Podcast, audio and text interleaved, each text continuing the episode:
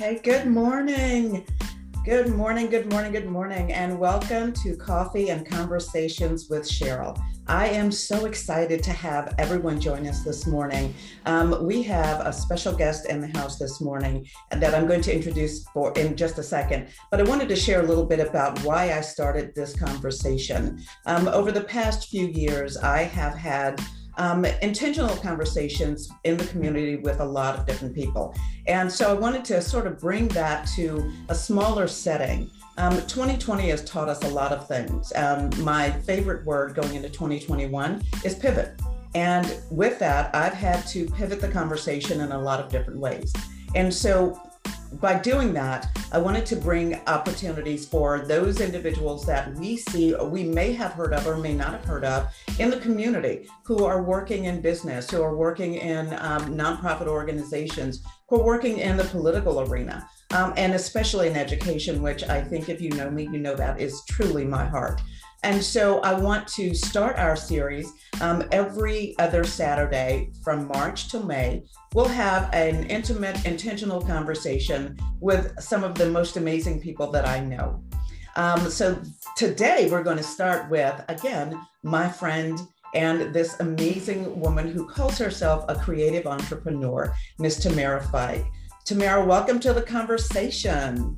Thank you, Cheryl. It's so good to be with you this morning. Thank you so much. And Tamara is the, again, the creative entrepreneur behind Love in a Big World and Music City Kids. And so we're, we're going to start the conversation with allowing Tamara to introduce herself and tell us her story about why she started Love in a Big World. So, Tamara, take it away. Thank you.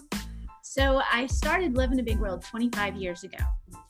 And um, the the motive for starting was I was substitute teaching in Metro Nashville Public Schools, working predominantly with sixth graders in the John Henry Hale community. That was my favorite neighborhood, and um, I got to know the kids, and they were funny because they were trying to get away with everything, like you do when you're having a substitute.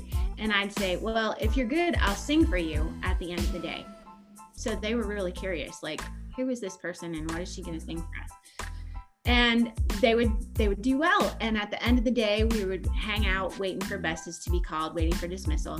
Most of them were walkers. And um, we'd sing i'd sing they would sing we'd sing together. And then we'd just start talking about life. And these 12 year olds would tell me that they didn't expect to live past the age of 21 because of what they were experiencing in their neighborhood just the the amount of gun violence mm.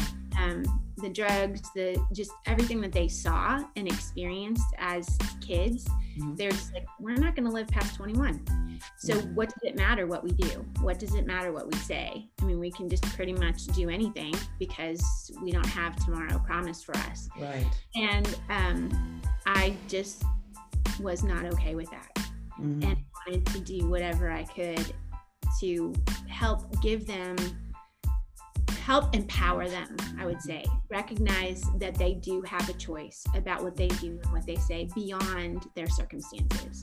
And that's really how love in a big world was born. Wow. That's an impactful story uh, and i'm so excited that you share that with us. And again if you didn't hear it this is the 25th year for Love in a Big World. So this is not a new initiative. Um, and I'm so excited that you're here to share that with us. So, what would you say about Love in a Big World and Music City Kids? Uh, share information that someone may not know about. You've worked with a lot of organizations, organizations, and I know that you work directly with schools in Metro Nashville Public Schools.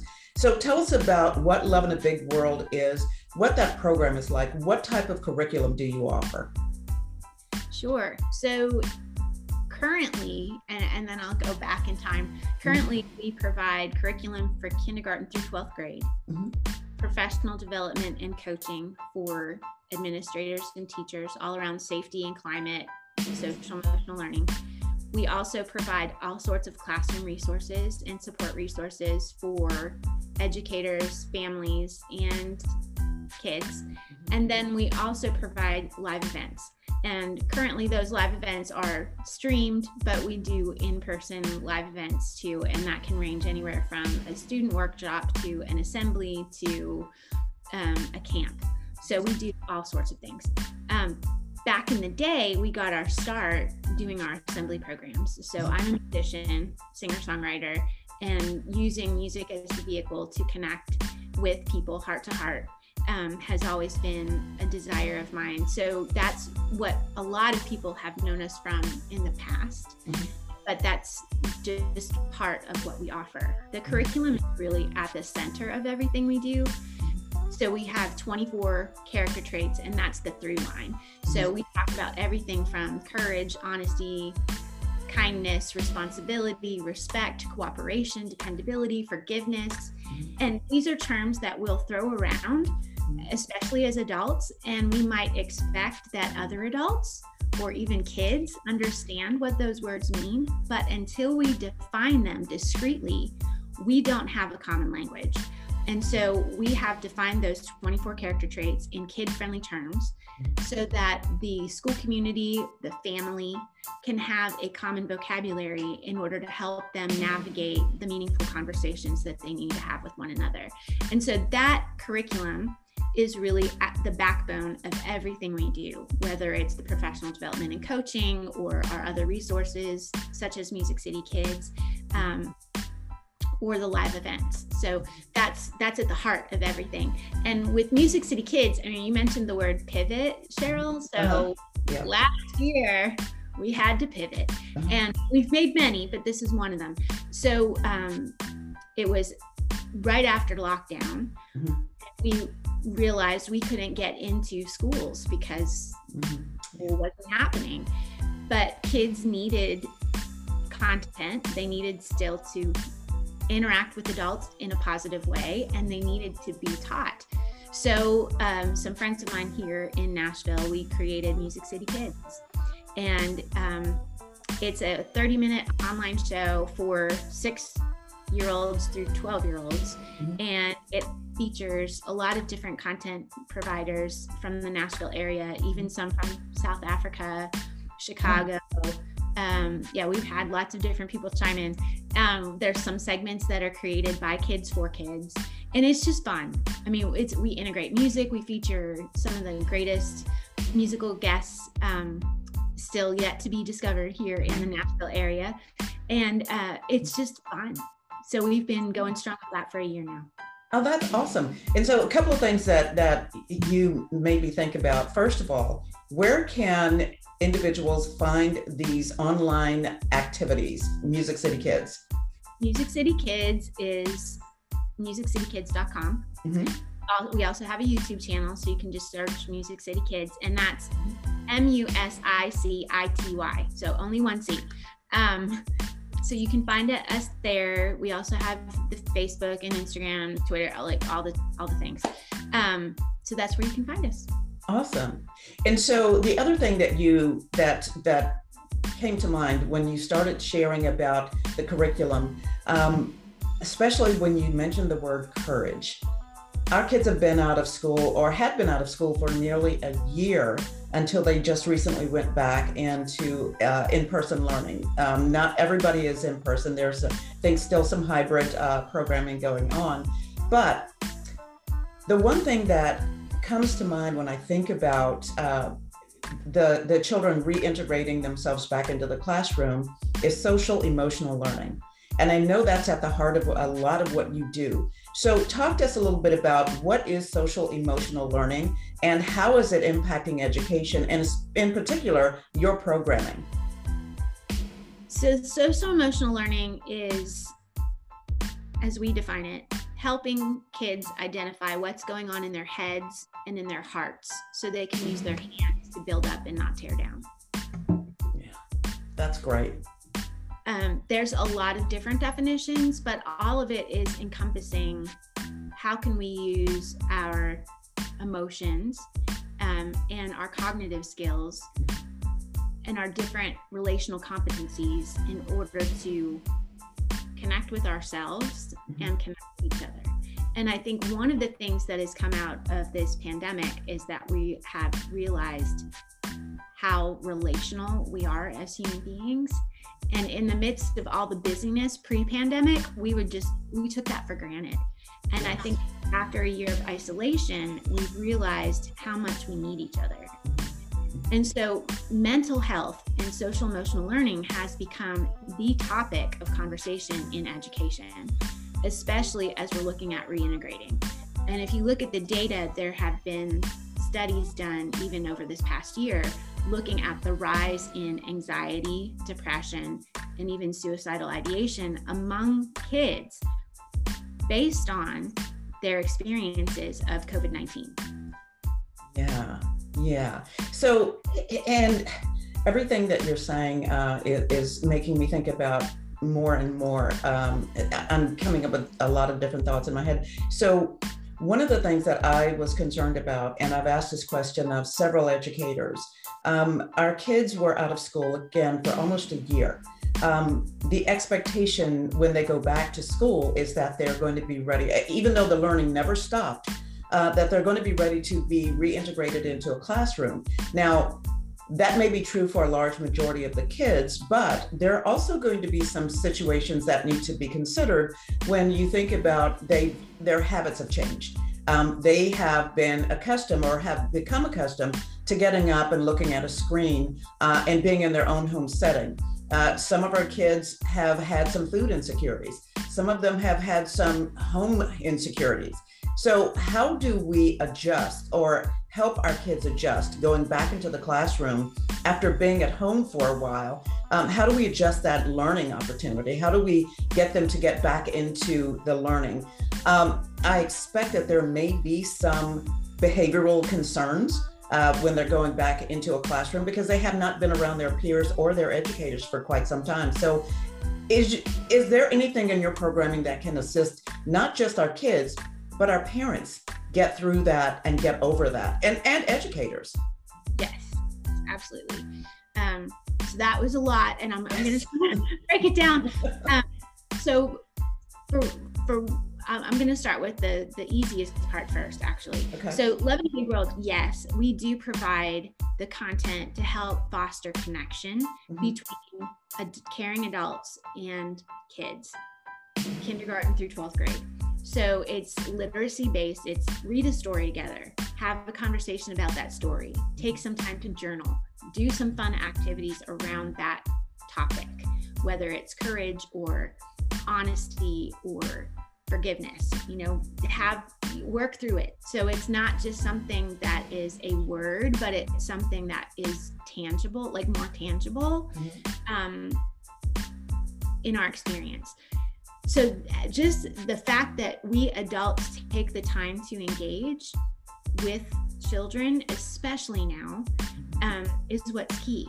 And I, I talk to a lot of teachers a lot of a lot of people who are just like oh, i love kids but i just don't know what to do. I don't know what to say. I don't you know i've got the time but you know we just i don't know. Yeah. That's where we come in where we help bridge that gap to foster that connection in a deeper way and that was true before the pandemic, and it's true during the transition, and it will be true after because the fallout from this past year is going to be with us for many years to come. Mm-hmm. Yeah. I think the good thing is that we have the opportunity to retool what education looks like and to incorporate mental health, social emotional learning into the practice of education in a way that we haven't for a long time. Mm-hmm. And I say it that way because, you know, I've 25 years and I remember I remember back in the day when positive youth development, I mean, we, we in education, you know, Cheryl, it, it's really not anything new. We just changed the names. Right. So the, the the idea of focusing on the needs of the whole child, positive youth development, that's been with us for ages. Mm-hmm. Um, you can go back even to Franklin and Aristotle and look at how they addressed the needs of the mind and the heart when they were teaching. Mm-hmm. So this is nothing new. It's just bringing greater awareness. Mm-hmm. And so I think that we have an incredible opportunity to say, how can we personalize education to meet the needs of our students? How can we change what school is and how school functions in order to be part of the community ecosystem to serve families rather than make it a um, oppositional type relationship of we're the school and we know what's right for you and your kids but how can we come together and and be successful as a whole community.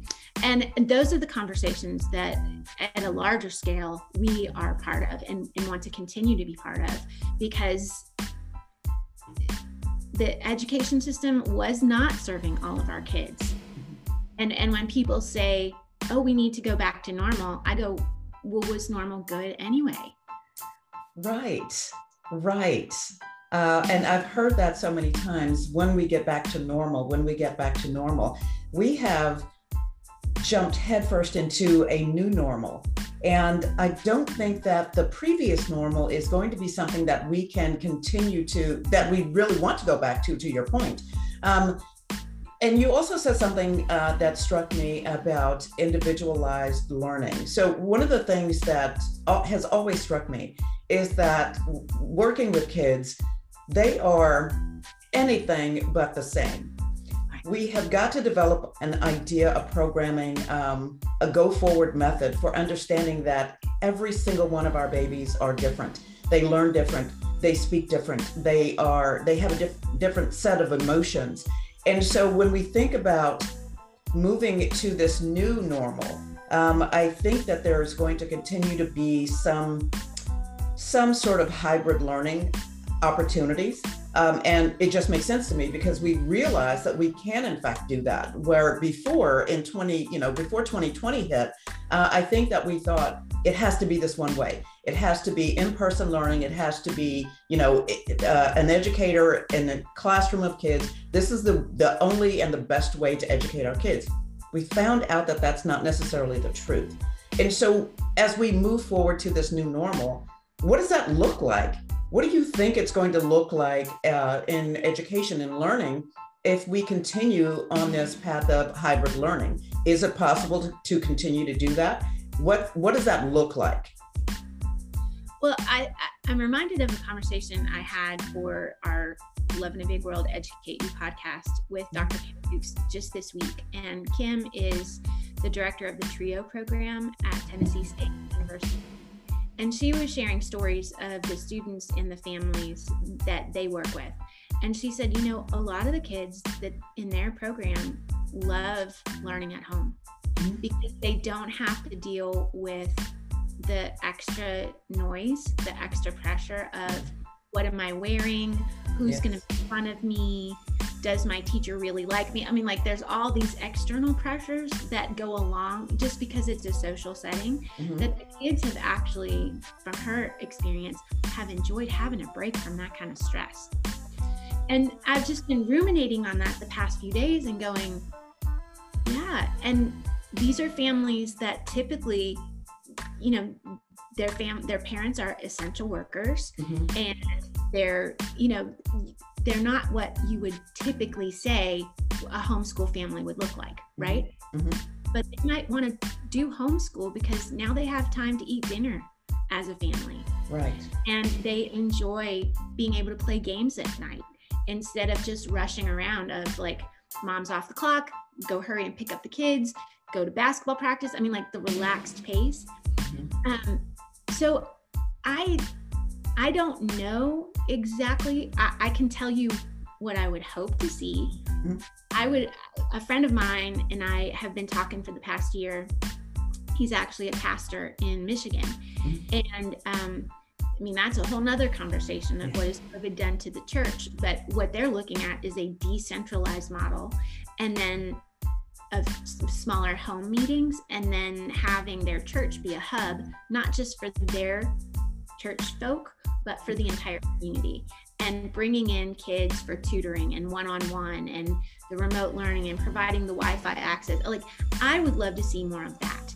They've got a food pantry and why can't we repurpose our schools in a similar way? So and i know that the community achieves model here in nashville or the you know the community model that Communities In Schools uses that there's some of that that's going on. I think that we need more of that. And see our schools as a hub to provide services and resources, see educators and families on the same team to help promote the child's success. Mm-hmm. Rather than, I mean, because if we're honest, we have parents who don't want to walk into a school because educators make them feel second class. Mm-hmm. And that's got to stop. And and and again, this is where I think we have the opportunity for an incredible reset to say, you know, COVID has hit everyone. And in, in many ways, it's leveled the playing field to say we're all part of the yes. same family. So, how do we help promote and elevate each one of us? Yes, absolutely. And, and you you you said it before I could. COVID has leveled the playing field. Um, and one of the things that I found to be true in my many years in working with uh, schools and parents, and especially kids, um, is that parents do have um, some hesitancy sometimes when going into the schools because they feel like they don't have a voice. Uh, and we definitely have to figure out a better way of doing that. And maybe this is it. Um, but always at the forefront of what I do is consider what the kids want. We've got to understand that um, even though they may not be adults, they still have these incredible, innovative minds. They have a level of intellect that is not always recognized and appreciated. But if we don't ask them what works for them, we are going to be creating programming and uh, well programming that that is not going to be of interest to them. And one of the things that i've learned if i've learned nothing else is that if you build something that they are not interested in they are not going to engage and participate in it. And so we've wasted a lot of time. Um, i love the idea of um, maybe doing some sort of virtual type of tutoring for kids who i mean there are a lot of different issues. There are transportation issues. And to your point uh, for those young people who have parents who are essential workers, this has been a great opportunity for them for a lot of different reasons. Um, it's been difficult for some parents who have not had to educate their children at home. Uh, they've had to make some major adjustments to scheduling um, and to educators who are trying to do virtual learning while managing their own families uh, and their own kids in a virtual learning setting. So there's been a lot going on right now. So I think, in my opinion, I think we have touched on or discovered um, a model that could be implemented long term. How we do that, I don't have those answers. I'll leave that up to the experts to figure out. But I think we have a very unique opportunity right now to continue in um, in a setting that is beneficial for a lot of kids. And one of the things that you touched on was that there are a lot of kids who have thrived in a virtual setting because they have taken the social impacts off the table. Um, they don't feel like they have to, you know, go to school and be bullied. Um, they're they don't have to be in a setting where they feel like they are less than because maybe their clothing is different or maybe you know their background is different or maybe there's a language barrier or a cultural barrier that they have had to deal with. So i love the idea of exploring or continue continuing to explore new options. So all of all of this has been fantastic and and I, I wish we had so much more time but i wanted to i want to wrap up with this so we talked a little bit about pivoting, and that is my word for 2021. Again, I've had to pivot in so many different ways, and it's been really positive for the most part. But tell us how you've had to pivot in your world and how you will continue to make those adjustments going forward for Love in a Big World and Music City Kids. That's another big question. I'm full of big questions this morning. oh, I know. Um, so the the pivoting, I mean, especially the fact that I'm I'm an entrepreneur at heart. Um, pivoting is just part of my world on a daily basis, and it's there were some major pivots that happened in 2020 and are still happening now, but um, but that's the life of an entrepreneur, as you know. So um, you know, the big thing when I look at what we've been able to create over the past year, I'm amazed like we have this catalog of content, not just Music City Kids for the kids, but with our LBW Educate You podcast. Um, with the articles and resources for educators and administrators, um, retooling our packaging so that we can make our our curriculum available to families at home. So homeschool materials. I mean, it's just we've been just how can we how can we retool everything to meet different needs. It's it's customization and personalization which is where the marketplace is headed anyway. I mean we've been there but i think we're going to even continue to see that to a greater extent because of technology and people being able to order their groceries and have amazon drop it off.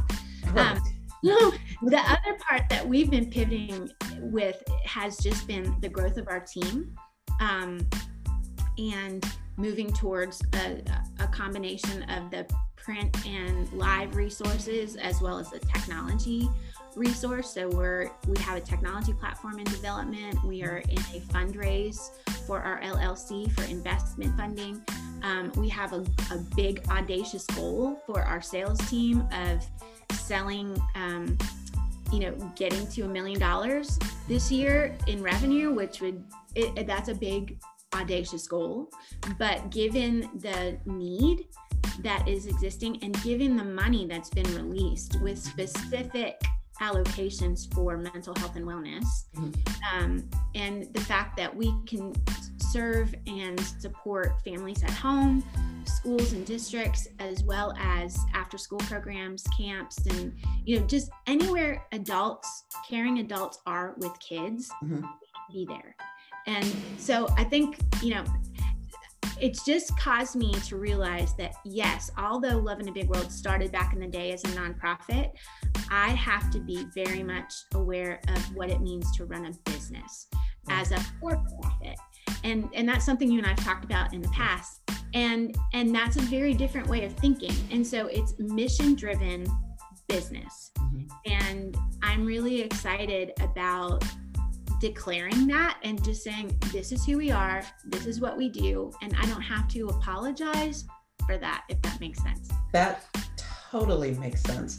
I am so excited. I mean, I, love you anyway, but I think more people are now going to realize how amazing you truly are. And the work that you're doing is so needed. It is so important to our kids, to our families, and to our educators. And I thank you so much for doing that. Um, so, I will end with this. Thank you to our creative entrepreneur, Tamara Fyke, for joining the conversation today. Uh, it has been a very fun conversation. I always enjoy having a conversation with you anyway.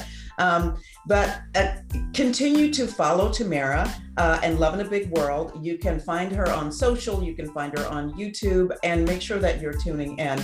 If you have any questions, we will be posting uh, contact information for Love in a Big World and Music City Kids on our Facebook channel, um, on our Facebook page, and we will be also broadcasting on our YouTube page. You can also catch the rebroadcast on our podcast. It's My Toolbox Podcast on Spotify, Anchor, or wherever you listen to your podcast. So, next week, uh, we will uh, invite another interesting, exciting guest to the table to conversation. So, I hope you'll tune in at 10 o'clock on March 27th, is our next broadcast at 10 a.m. right here, right now. So, thank you everyone for joining. And Tamara, thank you again for being here today. It has been my absolute pleasure to have you. Thank you, Cheryl. It's been so good to be with you. Thanks. Bye, guys.